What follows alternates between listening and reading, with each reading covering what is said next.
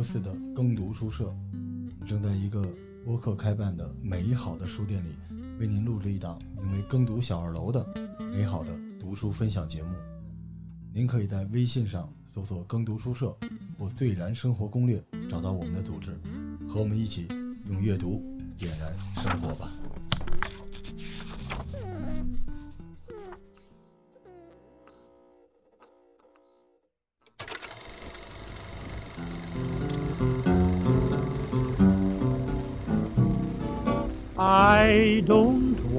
Set the world on fire.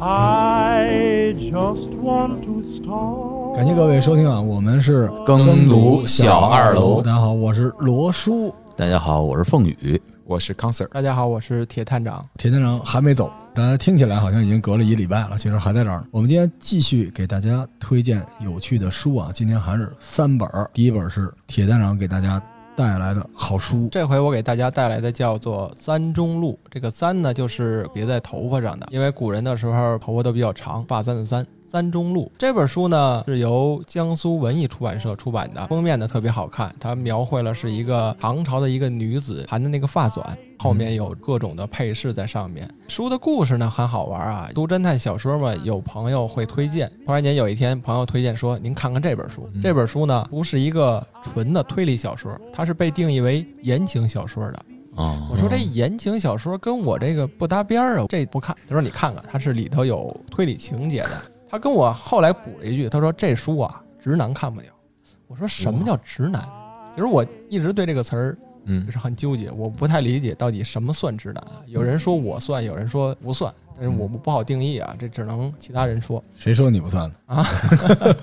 我就是钢铁直男啊！这直男是一坏词儿吗？嗯啊，直男的反面是什么呢？腐女是吗？那叫对称，啊反面是弯男是吗？直男有什么不好的呀？不是直男癌。我们之前直播里专门跟海燕讨论过，直男癌就是情商比较低，只顾自己不顾别人。直男应该是豪快、坚韧，是吧？爽朗，特别爷们儿。对反正这本书，当时我那位朋友跟我推荐，就说这书直男一般看不了，说你可以评测一下。我说都说到这儿了，我说我读一读吧。他说言情加推理。后来我一读呢，这个书故事讲的什么呢？他说的是唐朝的啊宜宗年间，哎，说有这么一个杀了一家四口的女子，嗯很年轻，其实才十六七岁那么一个年龄。然后这个女子呢，在之前啊是一个很有名的大唐第一女神探。家人死了之后，其实她是被冤枉，她只身一人跑到了京城准备告御状。机缘巧合呢，进了王爷府，和李氏家族的一个王爷掺和到一块儿了。后来呢，就假扮一个小宦官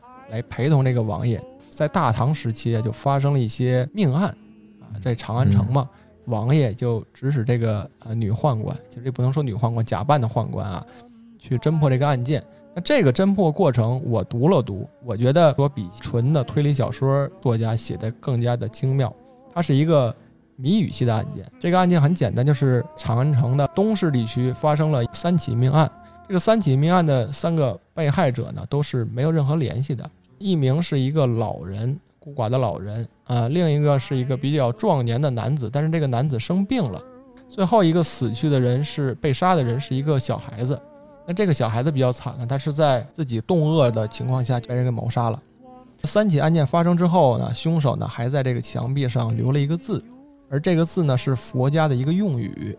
长安城里啊，人心惶惶的，被誉为之前是大唐第一女神探的这个女的叫黄子霞，哎，她去侦破这个案件。推理迷的话，一听到这三个被害人，或者说嗯听到佛家用语这些有标志性的这个词语，他可能会嗯联想到，一个是一位老人，一个是一个生病的人，一个是一个即将死去的孩子。其实这代表佛家的一个四大苦难：哦生老病死。第四个案件发生呢，就是一个即将临盆的孕妇。最后呢，这个第四个案件即将发生的时候，这个女神探呢，啊，守株待兔，把这名凶手给抓住了。经过这个案件之后呢，王爷和这个女神探呢两个人发生了一些比较微妙的情愫。哎，后来的故事呢就比较玄妙了，它引入了一个大唐王朝政治性的，也涉及到一个这种密史的案件在里面穿插进来。这些方面啊，对于推理迷来说经常见。在这本书中，你唯独能呃特别新鲜，特别是我这种人啊，嗯我能感觉到它里面的用词是一种男女之间那种比较有挑逗性啊，还不是那种比较露骨的，嗯，就是这种言语之间的那种啊挑逗性啊，或者说比较调情的感觉的那种语调。我当时看这个书的时候，其他没有看，直接翻开书以后看故事。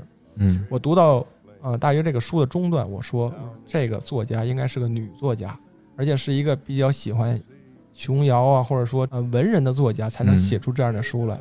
我查了一下，这本书最初的时候是一个网络小说，但是大家对于网络小说最初的概念就是那种爽文，这本它不是一个爽文，它里面不仅是包含人民的生活的状态啊，还有当时发生的案件，当时的这个官府衙门如何去侦破。你比如有一个简单的例子，他会描述在唐朝如果发生了刑事案件仵作，应该如何去去验尸。嗯那验尸的过程应该在哪儿？书中写了说，在叫做义庄的一个地方。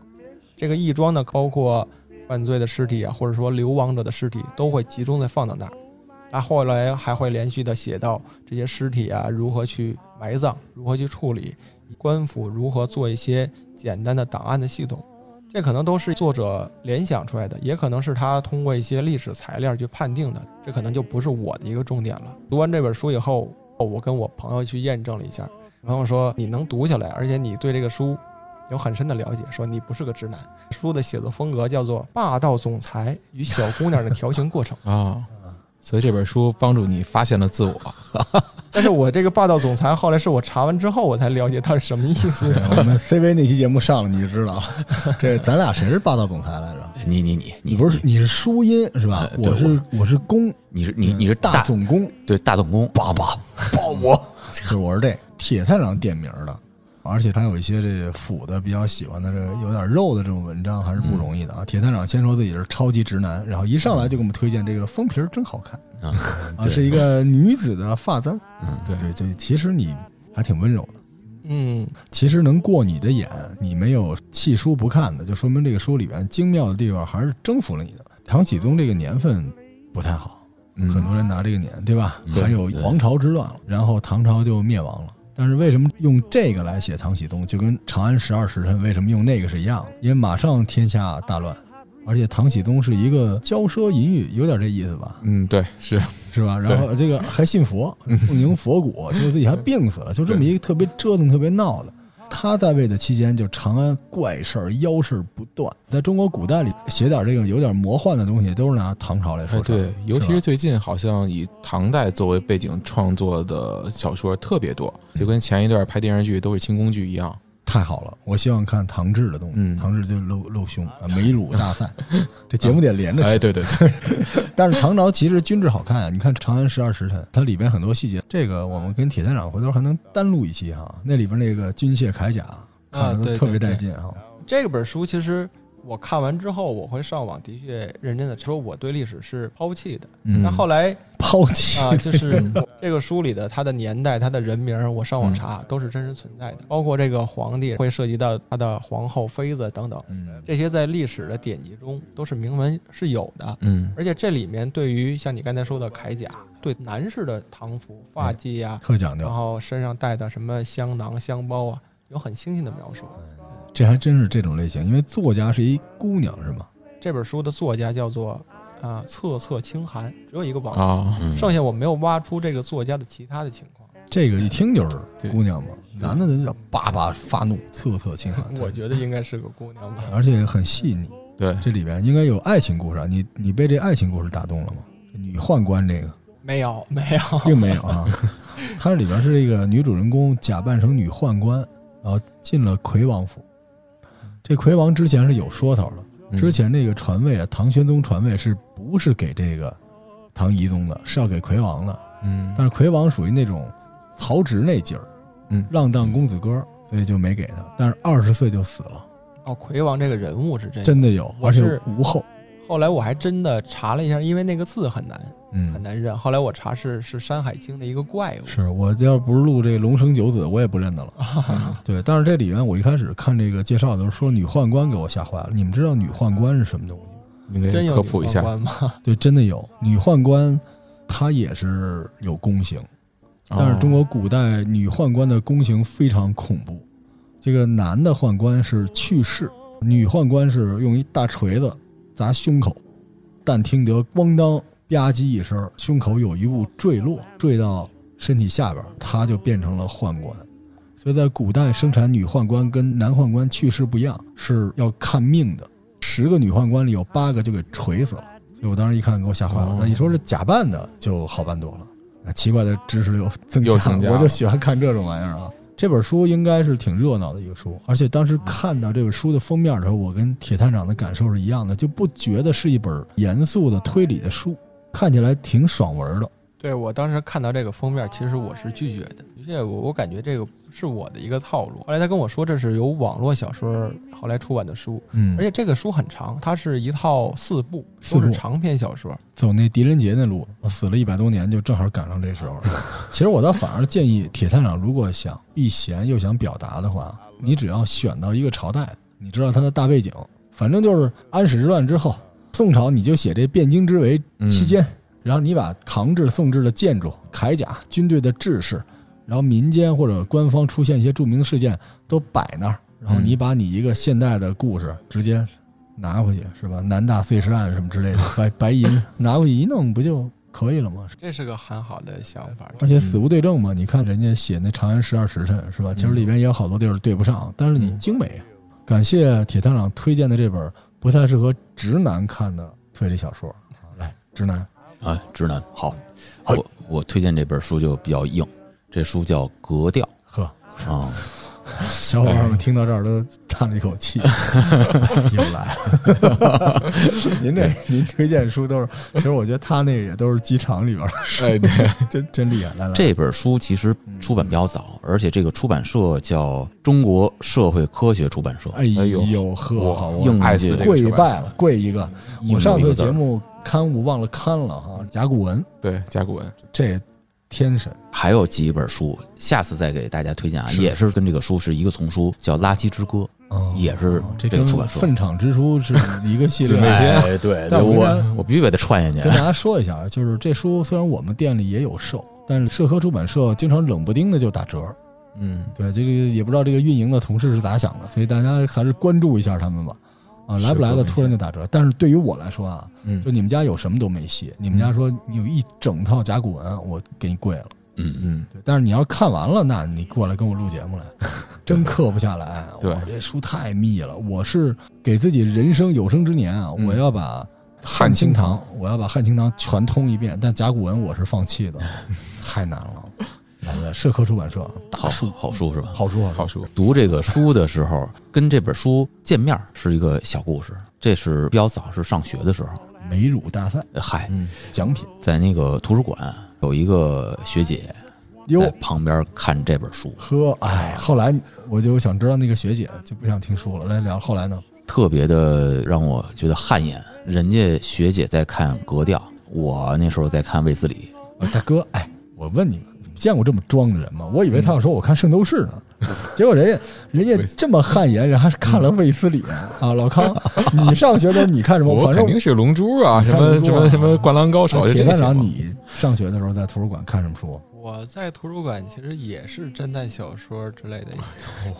咱俩找他们俩来干嘛？我我是特别有文化底蕴的人，嗯我看的是古希腊神话故事，因为里面有光屁股的，有画，就是我靠，他他那里边有好多那种赫拉，嗯，就我的童年是伴着赫拉的几种不同的不穿衣服的形态长大的，结果人家自闭了半天，人家看卫斯理，卫斯理，您继续装下去。好，当然没跟那个学姐打招呼，说实话。但是当他把书放在课桌上就走了嘛，我就直接拿过来看了看。看完之后就知道，这个男孩和女孩在同年龄的时候啊，思想境界是差的很大的。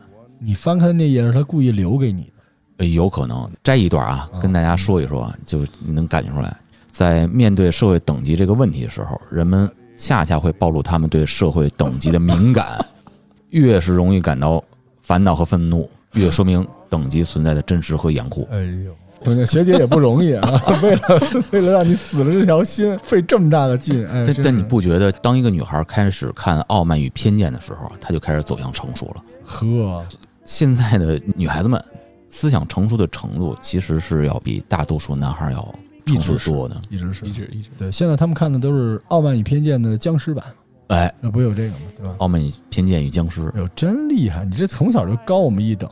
我今天受到了暴击，没有心理治疗师，而且小的时候还没看过卫斯理。对，我们一般都是学姐写一滚，啊真厉害！我这么有文化的人被鄙视了。后来这学姐怎么样？就 就再也没见过。啊，好。但但打开了我的另外一扇，后来你也把格调 留给别人看，那个嗯，对，对就是好好读了读。这是一个写在一九八三年的一个美国人写，那里面大部分案例啊，跟现在来讲已经脱钩了，嗯就是那都是当时的一些东西。嗯，但是他对社会等级也好，他的分析、他的理解，以及对照到现在，仍然是一一对应的关系。我就反思哈，你说人他的是因为你有了某些行为，然后形成了某些习惯，这些习惯呢，有可能就导致你形成一些思维方式，这些思维方式描述了一些性格，性格决定命运。老康嗯，是吧？咱们这个创业还有戏吗？你瞧人家童年搭讪失败，人能体会到命运了，嗯，所以我们都需要看格调。我还是先看看卫斯理吧。我脑子里都是赫拉，对不起，我只有赫拉变成羊什么？对不起，对不起啊！宇宙之母，嗯，谢谢要。不你英文叫 Phoenix，呃，对，Phoenix University，对啊，太厉害了，太厉害了！接着说这本书啊，特别好的书，我很认真给大家推荐的。是是是，这个作者就从生活的各个方面、不同的社会等级的这些人，他们是怎么去对待生活的。说到书，不同等级的人啊，他们对书或者说这种读物选择也是不一样的。举几个例子哈，他就说高层人士，呃，或者说这些有钱的阶层啊，有时候会看开书，但是呢，也不是很认真的读下去，除非是什么呀，什么商业管理类的，或者说是某些小说的，他们对什么很感兴趣？是杂志，包括现在咱们说第一财经、商业周刊、财富之类的，明白？能够满足他们阅读需求的书并不多。其实这个我觉得大家能有一定的共鸣。我觉得铁蛋上也是，嗯，现在再给你推荐一些侦探的小说，你翻两页一看，哎，水平太低，没准就不看了。嗯看吧，嗯，说不定那三中路下一季还还买，对，不不好说。上层人士就什么一些经典文学和一些垂直类的跨学科的一些书特别感兴趣，建筑、食品、农业、珠宝首饰加工、威士忌，我听明白了，这本书是个教怎么搭讪的书，是吗？对，就是教怎么搭讪，然后教怎么在别人面前展示自己的逼格嘛。这格调不就是逼格？对是不是有一点儿就是描述鄙视链这个事儿啊？有可能不是说谁鄙视谁，他们彼此之间是相互隔离的。这个作者还是从比较诙谐的角度，但是还是比较严肃，在描述他们不同的阶层格调的差异。它方便我们去了解用户画像。这世界是这样的，就是其实你不是那样，但是我们日常的社交中，我们都希望你觉得我是什么样的人。关于什么样的人，他是有描述的，是的，就是这些事情你应该怎么做，你那时候怎么做。就是我看过这个书的一小段儿，他希望有能力的人不要去做那种无能狂怒的事儿。对这一段印象特别深刻，因为那个时候刚毕业嘛。希望自己能够变得厉害一点，然后看了一大堆这种对，所以书里边把那个等级划分的还挺硬的。就是这个在现在你敢来这个，你这个公众号就被攻陷了。你敢把人分三六九等，但是他那里边就是明确的分了，而且他等于赤裸裸的骂你，就是当你骂我的时候，哎，你看我这一档人就是这你这个德行，你就是这样，是他是一工具书。他也说啊，所谓的上层和底层基本都不装，真正装的是中间这个。呵，真实了，这么真实吗？互相对视了一眼，这么真实吗？是啊，原来咱俩都是，咱咱不是上层吗？对，但是咱童年输给他。我把这个平民阶层他们所喜欢的书的类型我也说一下。你想好再说啊，你可能掉粉掉到头了。就是咱们听众都是喜欢听这个让他不爽的，然后怼你，怼吧？你来吧，来，你真的要对照自己，在他那个书里头描述的这些平民阶层看什么呢？读者文摘、明星周刊，满足窥探欲望，然后大量这个名流的私生活、流言蜚语，嗯他会给这个平民阶层一种假象，一种权力的假象。他们认为自己是掌握了大人物的这些行踪，然后实际上形成一种什么安慰和慰藉的作用。真的，刷微博不就是这个吗？天不生我，饭圈侠啊，键盘万古长如夜啊，你失去了所有饭圈的支持。那行，我再失去一层吧，好，就都到这份上了。中产装是什么呢？他们特别希望别人相信他的阅读都是那种优秀文学、小众的、酸涩的、难懂的，或者就是历史大作。我记得上次康 Sir 跟我说，他们店里头卖的最好的是明朝那些事儿，嗯，对没说这本书啊，这不可能说这个书的例子，但是举的这个例子是什么呢？中产阶级相信权威，他们特别喜欢买指导类的书籍，比如说如何怎么怎么样，然后还喜欢什么国家地理、历史类的书籍。但历史类书籍他们其实读不下去，所以会选择那种细说历史的书籍。你不觉得很有讽刺意味吗？我就爱看什么黄龙之耳什么的，我不在这一层，放心了。嗯啊，铁蛋，你在这一层吗？你也不在一个把历史抛弃的人，嗯嗯，你你可能是被历史抛弃了，咱们可能都在地沟里那层，咱们这不行。来继续，您在哪层啊？我自己想了想啊，我完全就属于在那个平民阶层和中产中间儿。以后再给大家推荐一本书，叫《娱乐至死》，也是讲的这一类的一个想法。我相信咱们的听众啊，有这种娱乐精神吧？我希望你们都在中层。对，我这付费节目全指着中层了，各位中产啊，各位中产大大就指着你们了。这高级的人都读什么书啊？高级的人刚才说了，他特别喜欢那种垂直类的、跨学科的。你虽然一直开玩笑什么种猪的喂养，但他们会选择这类的书。那瑞希是高级的人才我不知道他看的什么书，啊，就各种猪的喂养嘛。但是他不是农大毕业的所以我大概能理解这个，我有一一点点感同身受。我特别讨厌别人给我洗脑，就是这事儿什么样呢？你就跟我说的什么样，你别告诉我你是怎么想的。就有的时候我这怼播客也是这样的，就你赚那俩钱儿，你见的那点世面，你还教我怎么生活，我就老来这个。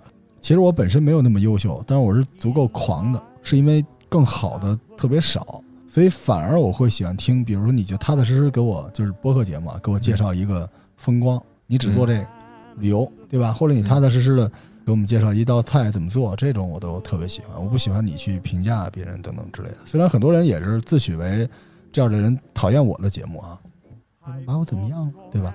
这个书对我是有借鉴意义的。我把这本书推荐给所有女性。我刚说完对我有意义，你推荐给所有的女性啊，感谢你。对，因为很垂直。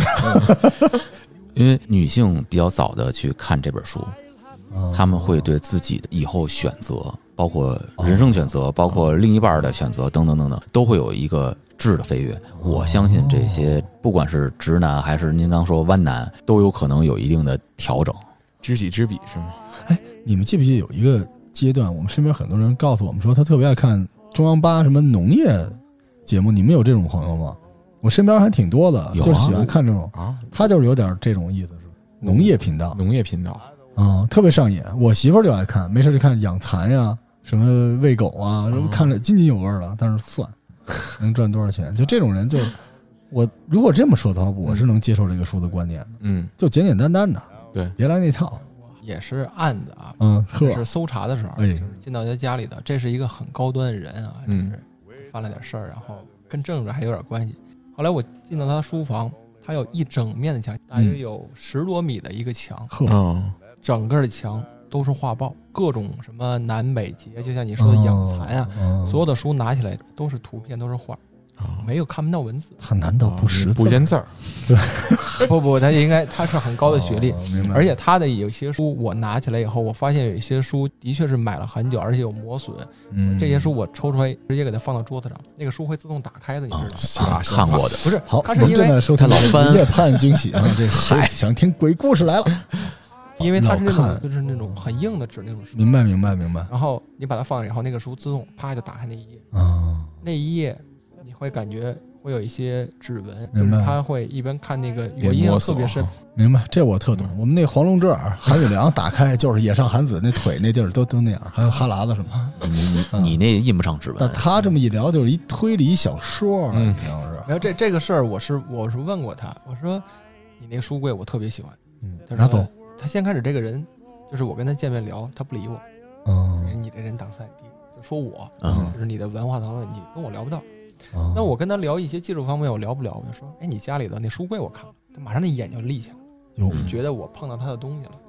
后来我说我看了一本书，那个书那个鱼，我就哎那个人马上就静下来了，说原来我小的时候家里特别穷，各方面，他的父亲给他拿那个罐头罐儿，哦。就那种给他养了几个孔雀鱼，哦，哦，他经常盯着那个鱼，就他的最好的日常生活就是盯着那个鱼在那儿游，所以他后来就不知道因为什么，他对那些画报，特别是鱼养的水景特别喜欢。他要是不犯错的话，他能赶上动森这款游戏，全是鱼。后来这个这个故事我脑补一下，铁探长最后为了破获这个案件呢，把那个画报拿来，当着他的面剪了。我全照，不没有要没有没有那么碰我的残忍没有没有啊，真好。他自己就是一书，嗯对，他这太厉害了。但证明的是什么呢？这些人专注，嗯，他会专注在某一定领域里头，甚至看的是有些呃专业性的书。他并不觉得这些书就对于他来讲那算消遣。嗯等级分化，其实我还挺敏感的。刚才说看这种历史细说类的，这是属于这中端的中产，啊。这老康平时看的最多的书是什么？佛教啊，我看的最多的画儿，画儿是吧？画儿书因为眼睛不好，啊，画儿书这算什么呢？画儿和字儿没有严格的区别。哦，其实他那里头想描述的什么呢？就是越是所谓高端哈，就是他对于文化的专注性越强，嗯他希望自己是不停在跨学科去读一些这个专业的书籍。然后中产呢是相信权威，所以他要读那种大部头的、经典的，甚至故意找一些小众的、酸涩的一些。相对的芸芸众生就是娱乐性的、快的、杂乱的，各种不能说抖音或者怎么不好啊，就是。呃大量信息不停迭代的东西，他们专注不下来。你没发现其实是一条专注力的降序排列？我就在这个底层，上学那会儿时候，是不是看那个像当代体育啊，什么这种明星画报，是不是都是指的这个，就处在底层状态？呃，不是不是，他这里头描述了，就是看杂志也是上层这些人的一个选择。他情商很高啊，哎呀，在那么久之前就知道给自己留了一条活路。书呢，只是它这里面很小的一个篇幅，嗯它这里头从这些人的居住、用什么样的家具、喝什么样的酒、什么样的衣服、什么体型、如何看待教育等等等等，一项一项的不停的抛案例，他不做总结。哎，有没有关于听节目或者听广播这样的划分啊？嗯，他那里倒是有电视的划分。哎，不过我呃可以借这本书说说听节目的不同的点，因为我最近跟几个平台里接触的比较多啊，我见到了很多特别有意思的节目，就明显感觉到有点汗颜。因为我之前在那个节目自绝于播客圈那节目里面，大概把播客分了几代啊。嗯新一代的播客，我们算比新一代旧一代的啊。新一代的播客，他可能不太在乎流量等等之类的，他想要反馈，嗯，他是表达观点，他又有点像当年乐队的样子了。哦，他那里边就是闲聊的东西非常少，嗯。大量的访谈，嗯，大量的访谈。你看，我举个例子，比如说这个隐蔽的角落，嗯。还是说这个，我是绝对不会做这节目，我不喜欢。哎，聊两句啊，铁探长，你喜欢这片子吗？我看过那部书，也是其实近段时间啊坏，小孩儿，呃，我们我们有个群，然后我朋友推荐，他是推荐我看那个剧，啊，但是我看了一两集以后，因为它里头有小孩儿，所以我就不太喜欢那个内容。哎太好了，我跟您是一种人啊我很欣慰。我就不喜欢啊！我在节目里面好多罗叔聊一下，我再次重申一下，就是如果这个剧不是小孩儿，嗯，是成年人的话，那我能接受，但我觉得它就远没有现在这么精彩。对，我觉得它取巧，我不喜欢取巧的作品。嗯，你要的不就是一个小孩儿，他能够策划了一大堆黑暗的事情，把人杀了这件事儿，但这件事儿你不可信。还有一点，我喜欢正能量，对我喜欢三叉戟，虽然很扯，对对对但我喜欢，因为即便它不是真相，它发愿是好的。警察多不容易啊！你这时候用这种东西让大家知道小孩子从小就可以很坏，我想知道这对社会有什么影响吗？书里边好人都死了，这种东西不难写，这不就是我之前说的这杀人放火、鬼故事吗？这至于大家宣传成那样吗？就如果我不喜欢，是我政治不正确是吗？我不认为。当然我知道里边演技好，可是我也不知道什么叫演技不好，嗯对吧？因为有很多特别烂的，但是正常的我们不讨论那个书啊。但是我要说什么呢？就是老一代的人，咱们拿这个隐蔽的角度说，老一代的博客如果聊这个片子会聊什么呢？对吧？那很多演电影就聊演技怎么样啊，这啊片子怎么吓人什么之类的，嗯然后里边有些地方花边儿，对，然后我还找到有些点，嗯，其实你聊那东西，公众号上都有。我再说一遍啊，这 B 站上的 UP 主嗯比播客很大程度上是厉害的，绝对厉害，人家情绪各方面细节都到位。新的播客，他直接找到了这些节目的演员、主创人员，直接聊这个，就是你的这过程里边，你的内心有什么变化，你是否认同因为演员是希望他扮演一个角色是让你相信的，你嗯相信吗？这角度咱就不得不敬畏了。不说我喜不喜欢，对吧？人家干的就是这行，所以后来出现了很多这种类型的播客。我就老觉得我们这行业，如果咱们一天到晚就闲聊闲扯，嗯可能会遇到瓶颈，因为新一波厉害的人就出来了，他们有大量的这个也不叫干货，你听个节目你又不用记表什么的，那 叫什么干货呀？但是说节目的质量、浓度，包括它能够给你带来的视角是不一样的。所以播客类的节目，咱们不说高低贵贱啊，但是有些人他就是抱着娱乐性的目的来的，这没问题。对我们也没法教你做人，但是节目的浓度是不一样的。有些就是大家凑在一起骂骂人，发泄一下情绪，这种我会觉得这种节目未来压力会比较大。我们还是希望能够做点那种里边有比较浓的东西的，对，有质量。这也是现在不管是作者呀，还是说这个编剧的一个现象，就越来越多以前各个行业专业的人开始写东西了。以前都是专门写手，或者说这个所谓作家，然后去写。现在是各个行业的这些专业人才在写东西，可信度高，有意思，而且里面那些细小那些点，哎，特别能够打动人。我觉得早晚网文这一波人就都没了，因为之前很多作家不干这个，是因为人有自己的行业规则，但结果市场选择了网文这种来钱快的，那你足够吸引的这些作家、这些人才不就过去了吗？嗯，对？吧？对，很快就会出来哈。行，这就是凤羽的第二本书格调，《格调》。好嘞，然后我来第三本啊，这终于我推荐一次，这是第三集，我推荐一下啊。我这我这书我算高级的人看的书吗？你高级，你这高级到头给大家。推荐一本特别温和的书啊，叫《人体解剖学》，大家一听都特别开心啊。到饭点儿了，哎，铁探长，你就是尸体碰的多吗？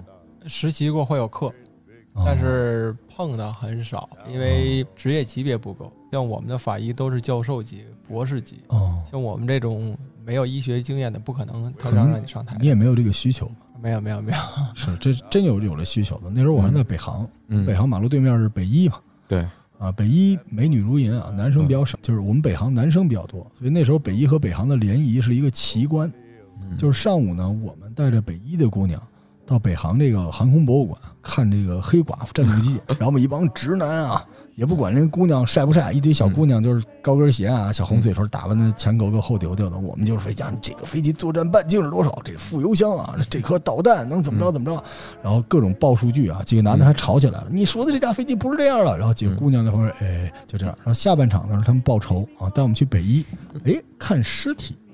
当时这个上午男生都非常的火爆阳刚啊，到了那边全怂了。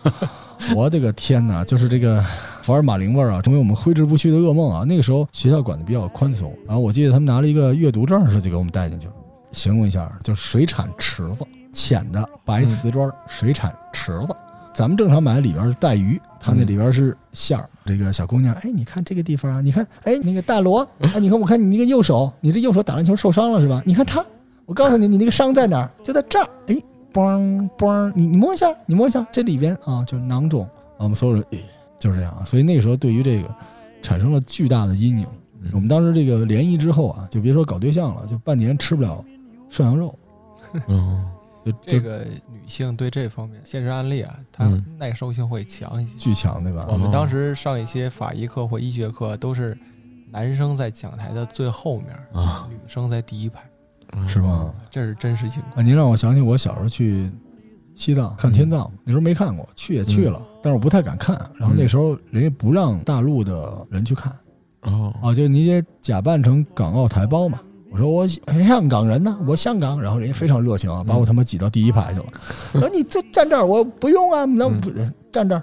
然后那个点子、血啊、肉沫都飞我脸上了，我当时啪就还得这样，行了。童年阴影，对童年阴影，咱们接着说啊，这个《人体解剖学》这本书是科学技术文献出版社出版的，这是一个神奇的社啊。这个科学技术文献出版社为什么呢？因为之前呢，专门做特别硬核的，比如医疗啊、嗯，农业啊、畜牧业这种书啊。它比如说这个特别著名的《育肥猪九十天》哇，这神书啊，《妇科圣经》。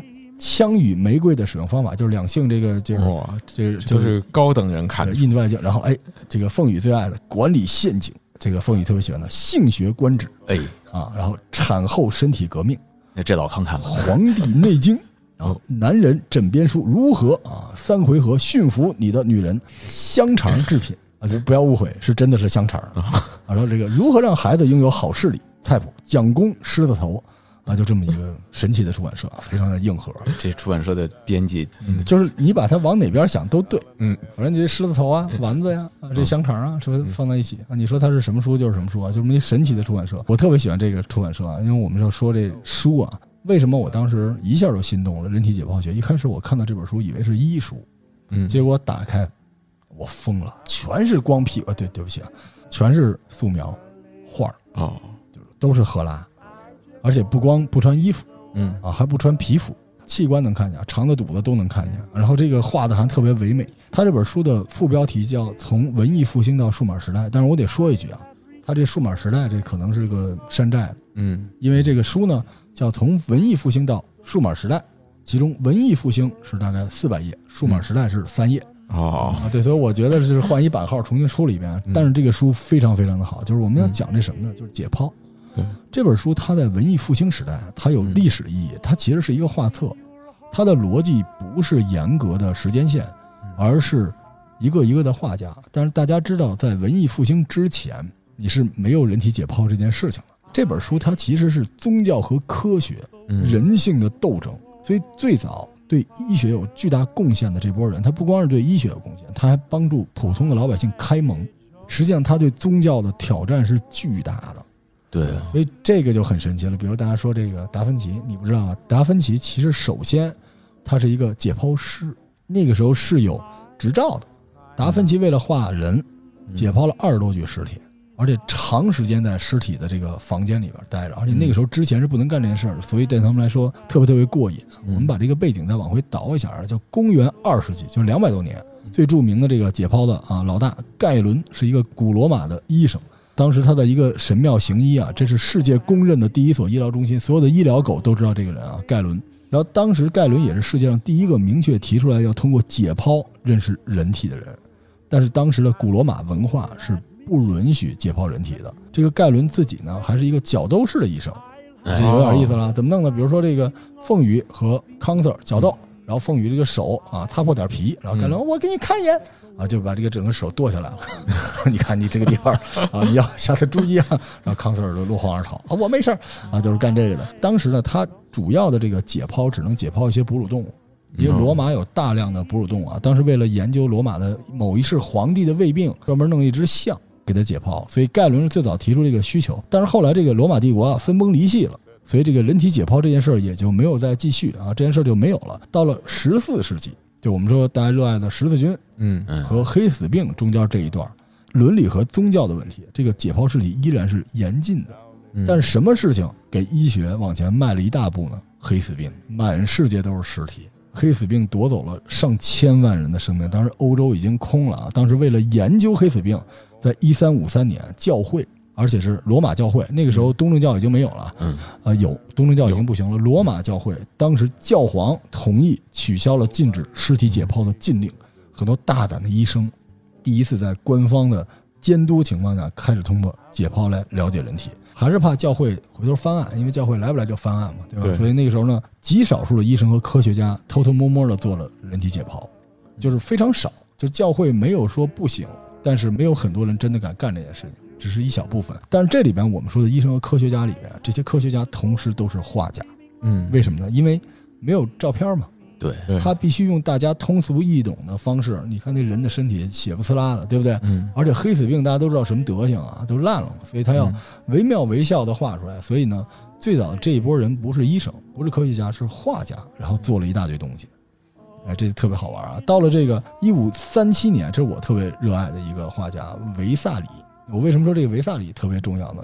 他是第一次挑战了之前盖伦的解剖体系的人，他重新做了一套东西。而且我跟大家说，维萨里的画儿你们印象很深，骷髅兵，他的画上全是那种骷髅像人一样做出各种各样的动作，嗯啊，吃东西的、祈祷的。从他开始，这种荒诞甚至有点蒸汽朋克的东西就出来了。嗯所以从他这儿开始，大家对于他对尸体的研究，不光觉得是医学，觉得是艺术。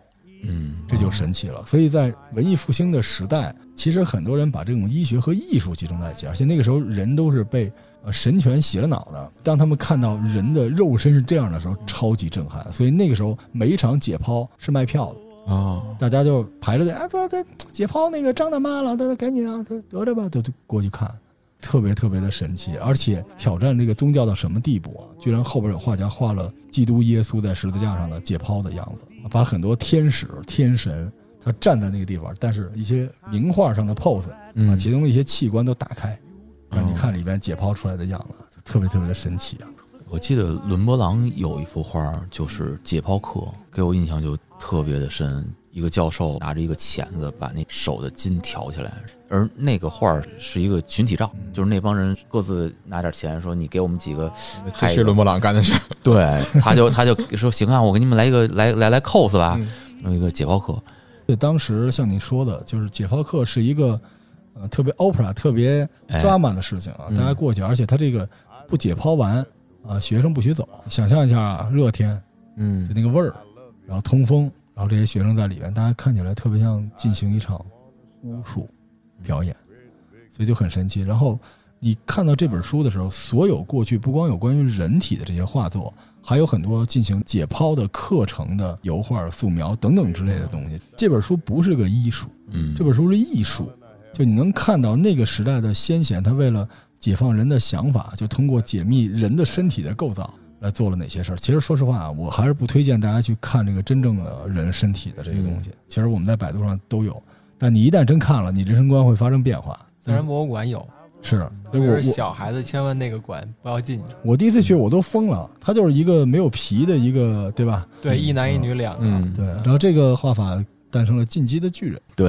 然后里边不就是筋膜嘛，对就这种东西嘛，有大量的这种作品，而且这本书里你能看到很多画作，因为它那个铅画，它基本上那个年代画风直接就是《剑锋传奇》这漫画，嗯，直接就是那里边一模一样，然后大量的死神，然后骷髅、新娘，对，嗯然后这些人打开自己的胸腔欢迎你等等之类的，就是大家在这个井喷式的创作欲，同时跟科学跟宗教这种反叛，因为其实那个反叛主要是因为黑死病。我们之前在那个节目里面讲过，黑死病其实是让欧洲神权跌落神坛的一次浩劫，对是的，所以在那个时候大家全都爆发了。所以这本书其实它也是一种历史，你在里面能看到很多神奇的画作，而且我都觉得有些画作有点太神奇了，太过匪夷所思。